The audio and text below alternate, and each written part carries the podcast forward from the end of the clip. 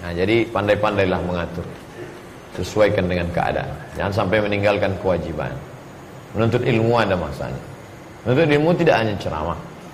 Saya ikhwan yang baru hijrah Setelah mendengar kajian Ustadz di Youtube Membahas tentang makanan haram Masuk ke dalam tubuh Akan dibakar Dengan api neraka Begini Pak Ustadz Sebelumnya saya pernah kerja di sebuah toko roti terbesar Yang setelah itu saya pindah ke toko roti Yang menjadi saingan Tempat kerja sebelumnya Adapun posisi saya Tempati di tempat kerja Sebagai orang ngontrol bahan produk diolah dalam pembuatan roti tempat tersebut selama lima tahun. Begitu banyak bahan baku di toko roti ini tak halal. Untung saya tak pernah beli. Selalu dikasih orang aja. Tapi tak saya makan, tak saya makan. Namun toko roti ini mendapatkan label halal. Iya, karena yang dikasih label kan sampel aja. Mana sampel? Ini ini cop dah habis tu. Mana orang nengok lagi? Habis lagi nak tipu. Tak apa-apa tepung cacing lah entah apa. Setiap ada sidak pemerintah atasan saya selalu menyuruh saya dan rekan-rekan menyembunyikan produk yang tak halal itu. Oh, jahatnya. Patutlah otak kita kesetanan aja. Asik makan-makan haram. Apa-apa yang terjadi pertanyaan saya, halalkah rezeki yang saya dapatkan dari situ? Sedangkan saat ini mencari pekerjaan sangat susah. Carilah yang halal. Sementara dapat yang halal tu makan aja yang haram tu dulu. Anggap makan babi. Aja. Cari selama sebulan nih jamaah inilah maunya kita jangan cuma ngaji saja tapi ada daftar Bapak Fulan, pekerjaan sini, perlu karyawan sekian orang. Jadi kita semacam biro juga. Bukan biro jodoh. Biru. Jadi di sudut sana ada anak muda yang mau hijrah meninggalkan pekerjaan subuhat. Di sudut sini ada bisnismen yang mencari karyawan. Ketemunya di mana? Di masjid. Di sudut sini ada anak muda yang baru hijrah. Di sudut sini ada nah, jadi ketemu. Sekarang kan tidak ngaji, ngaji, ngaji. Kenal kau sama saya? Enggak. La salam wala kalam. Tak ada ngobrol. Kadang lebih solid pula pemain gaplek lagi dari pengajian. Bagaimana saya nanti di akhirat minta maaf Pak Ustaz? Oh, minta maaf lah ke semua yang makan roti sepekan baru. Buat aja video pendek. Kepada seluruh yang makan roti saya, saya mohon maaf. Saya tak bisa datang ke satu-satu. Kalian tontonlah ini. Dulu ku buatkan ini campurannya ini. Buat kalau takut wajahnya nampak di blur kan suaranya buat suara saya nolong saya campur dengan apa? Kan ada tuh. Nanti saya buatkan. Buat minta maaf kepada seluruh umat Islam biar sadar. Solusinya mana? Belanjalah ke roti muslim. Oh roti muslim. Ustaz Somad ini roti kami ini di jalan Dirgantara. Mus, uh, Dirgantara depan kantor Pak Edin Jenderal Edinatar Nasution masuk dalam ada. Uh, Bintara. Dirgantara sana Bintara. Dan Bintara. Ini Pak Ustad roti kami ini telur ayamnya dicuci dulu telur ayamnya dicuci karena telur ayam tuh kulitnya kan najis karena keluar dari lubang ciri ayam maka dibasuh orang itu dulu Jangan sampai enggak. Ini tangan satu. Ambil telur ayam, cok, cok. Ha. Itu yang megang najis, itu juga yang membuat adonan. Patutlah sedap. Maka telur ini cuci dulu Pak Ustaz. Makan. Jaga makanan baik-baik. Harus bagaimana saya ke depannya Pak? Cari kerjaan yang baik. Habis itu taubat. Minta ampun kepada Allah Mudah-mudahan Allah mengampunkan dosa silap salahmu saudara. Amin. Ya Saya pun banyak silap salah. Bukan tak ada silap salah. Manusia tak lepas dari silap salah. Ustaz apakah benar tak ada yang namanya bid'ah hasanah? Idza wafaqa sunnah fa bid'atu huda.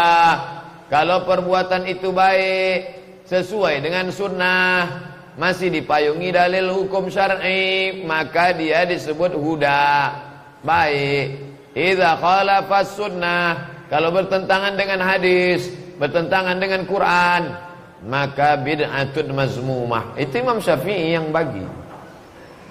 Saya lebih percaya Imam Syafi'i. Kalau ada yang mengatakan tak bisa dibagi, saya lebih ikut Imam Syafi'i. Imam Syafi'i itu alim, nasirus sunnah. Di kepala dia semua. Bagaimana pendapat Ustaz tentang jamaah tabligh dakwah dari pintu ke pintu? Jamaah tabligh lah yang mengajak orang ke masjid. Abdul Somad menceramahi orang dalam masjid. Udah duduk orang dalam masjid, ah, baru datang Abdul Somad. Yang mengajak ke pintu-pintu. Assalamualaikum Pak Haji. Ayo kita ke masjid. Usah kau ajak-ajak aku. Kata Pak Haji. Aku dah bolak balik ke Masjidil Haram. Sombongnya minta. Kau pernah Masjidil Haram? Belum Pak Haji. Ah, pergi.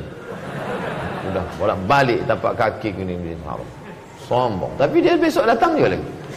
Senyum lagi. Pak Haji kata dia. Colekkannya minyak wangi. Pak Haji belikannya siwak. Minyak wangi ku lebih mahal lagi di Madinah ni beli. Baik Pak Haji, besok datang juga lama-lama muak Pak Haji. Yalah, ayo kita pergi gitu. Teman saya ada yang yakin bahwa dia playboy syariah. Bagaimana cara saya memberitahukannya untuk tidak menjadi playboy? Inilah gara-gara bank syariah, bank konvensional semua mau disyariahkan orang. Playboy pun syariah. Mungkin yang dia maksudkan itu laki-laki yang menjaga kehormatannya, ikut remaja masjid, soleh, ganteng, tapi dia tak melanggar hukum syar'i kalau itu baik. Tapi kalau dibawanya anak gadis seorang pakai jilbab, itu tidak membuat yang syar'i menjadi syar'i hanya karena dengan jilbab, justru merusak Anak-anak gadis yang jalan pacaran pakai jilbab itu merusak jilbab. Nanti orang akan berkata lebih baik tak berjilbab tidak pacaran daripada berjilbab pacaran kan rusak. Orang tua jangan biarkan. Jangan biarkan anak kita pergi, pergi ya ma ya kau pakai jilbab silakanlah pacaran. Nah, itu merusak. Orang tua ini yang menjerumuskan anak. Nauzubillah. Saya mau bertanya Pak Ustaz, apakah benar jika memajang foto anak akan menyebabkan anak kita kena penyakit ain. Dan apa itu penyakit ain? Al-ainu hak. Ain itu hak. Jadi kemarin waktu di Bangka Belitung jumpa di ruang tunggu dengan Ustadz uh, Yusuf Mansur. Jadi sahabat-sahabat muji, eh ini sedang viral loh sekarang Pak Ustadz. Ah, jangan cuma itu. Sebut Alhamdulillah. Jadi jangan disebut Alhamdulillah itu Maka ain itu bisa hilang. Orang berdagang Megah mewah Lalu dia katakan Wah hebat sekarang. Nah, Itu bisa ain bisa hilang dia. Ain. Ain berasal dari kata mata Karena awalnya mata melihat Lalu muncullah hasad Dan lain sebagainya. Maka ucapkan Alhamdulillah Pujian kepada Allah. Salah satu cara menghilangkan Mendekatkan diri kepada Allah subhanahu wa ta'ala Cantik anaknya, lucu ya. Alhamdulillah. Alhamdulillah. Eh, istrinya solehah ya. Alhamdulillah. Istri siapa tuh? Istri kawan saya. Lah istri kawan.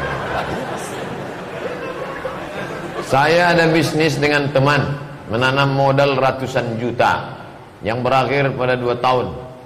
Pada kenyataannya setelah itu lewat dua tahun bahkan saya tak minta fee karena takut riba. Ketika saya nagih, saya malah diminta ikhlas agar rumah dia bisa terjual untuk bayar hutang. Sekarang dia menjadi lebih islami. Pertanyaan saya ada tak doa agar kawan itu bisa cepat bayar hutang?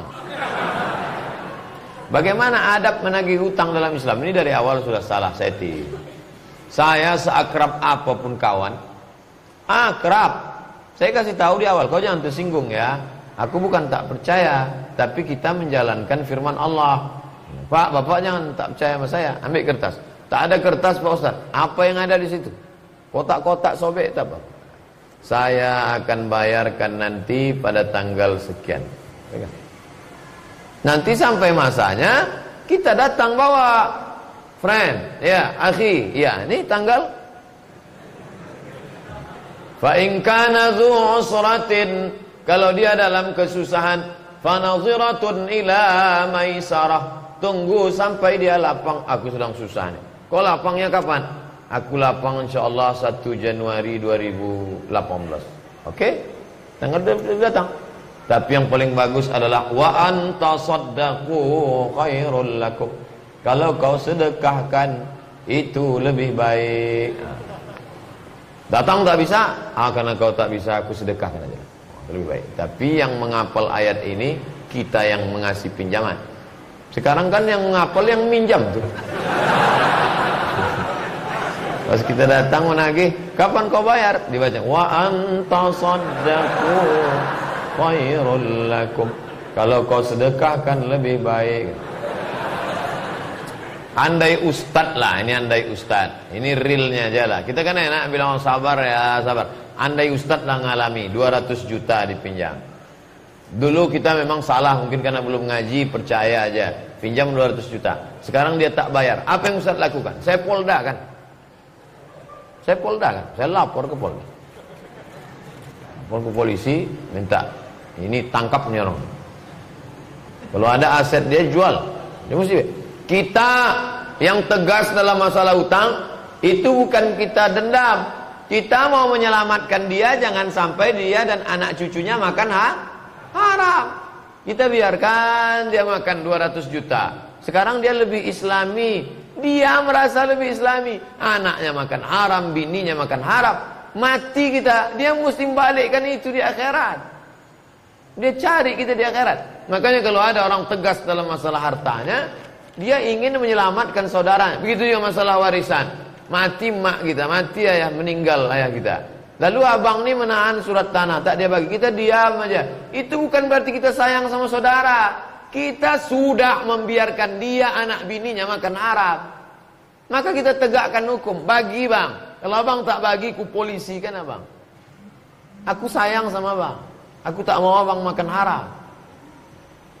Mendengar polisi kumat mati dia. Alhamdulillah. Bisa cepat dibagi. Ustaz, kasih info ke kami jadwal ceramah Ustaz di Kota Pekanbaru di mana saja. Di sini aja. Di sini aja. Makanya jamaah sekarang, Ustaz datanglah ke masjid kami. Sudah tujuh kali pertemuan di Masjid Raya Senepelan. Sudah datang belum? Datanglah jauh Pak Ustaz. La ilaha illallah. Apa pula jauh? Datang. Jauh. Payah kamar mandinya Pak Ustaz. Insya Allah nanti kamar mandi megah dibangunkan. Insya Allah. Tak tahu saya entah kapan. Insya Allah. Insya Allah asal sudah ada yang motong ini viral, oh, bertegaan di sini.